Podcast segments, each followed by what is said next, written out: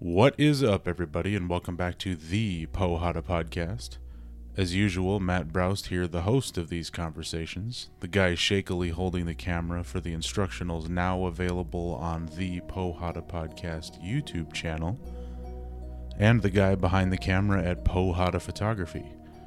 Do check that out on Instagram at Porrada Photography, as well as the podcast at the Porrada Podcast. This time around, we're getting a little more of a philosophical Show Me Something episode with Hayden Buckner of the Academy Eden Prairie in, of course, Eden Prairie, Minnesota. I stopped in to take some photos and get some videos of him in action and found myself most interested in his closing thoughts for the day. It's a good bet that we'll be putting out more clips from that day, but I'm a sucker for a philosophical underpinnings discussion. Anyhow, without further ado, my friend Hayden Buckner. So, guys, what what's the goal of jujitsu? Who said win?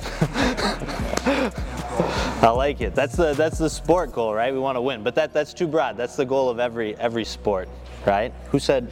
Say con- control. Not get murdered, like that one.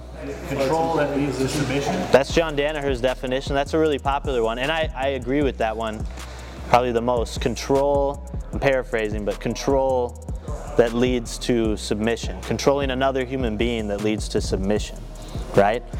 Uh, one of my more recent uh, mentors, coaching mentors in the last three months, his name is Greg Souders.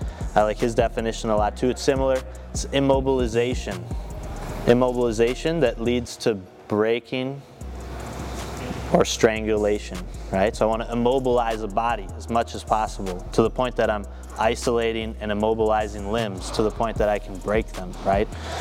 Or isolating the neck to the point that I can strangle it, right? And then some of my some of my black belt friends and colleagues, you know, like, oh, what about a neck crank? You know, that's not a choke or a, or a like, well, something would break, right? So, you know, we don't got to get too nitpicky, right? But control that leads to submission, immobilization that leads to breaking or strangulation, right? That's that's the goal of jujitsu, right? for talking self-defense, that's still the our goal of jujitsu. Close the distance, so we can't get hit, right? We can't get knocked out very easily, and then immobilize them so they can't hit us at all.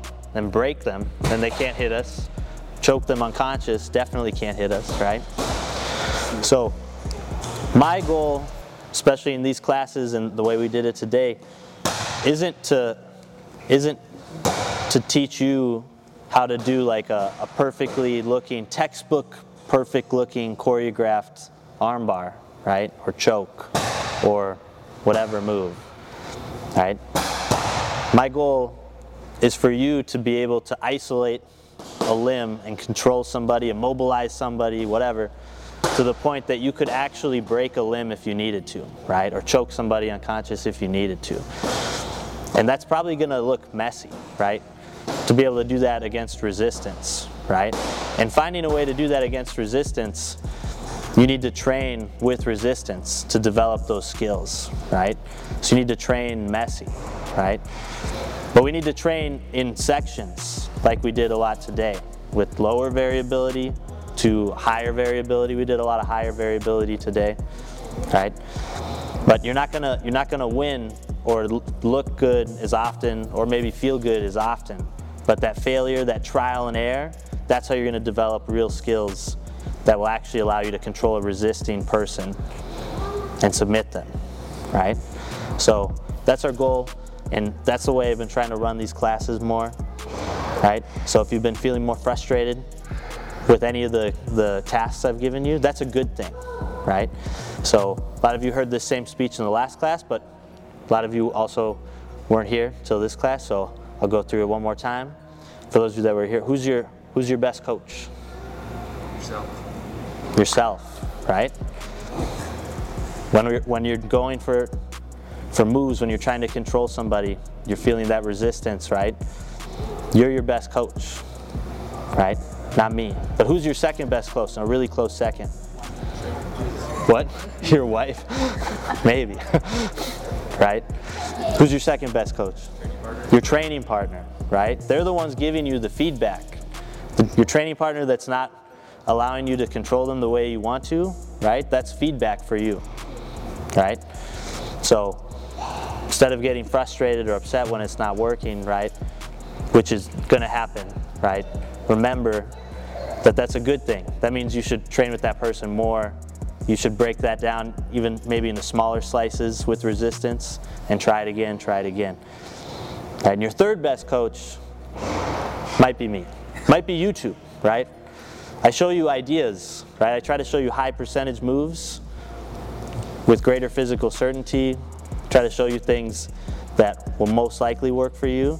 But at the end of the day, you have to try it and see if that's true. That's what Pedro Sauer always says. Let's see if that's true, right? So, if it doesn't feel perfect, that's all right. The Academy, we're dedicated to the hardworking and creative individual and the integrity of the combative martial arts.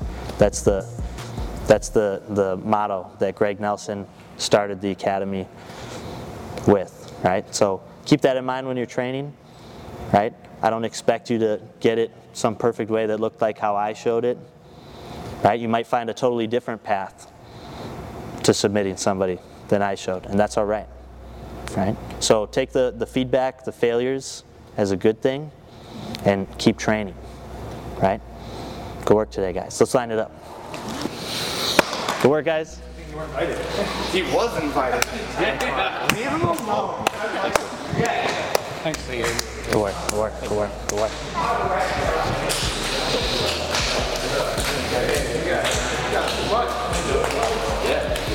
Done with you. That was all for the camera. Yeah, that was.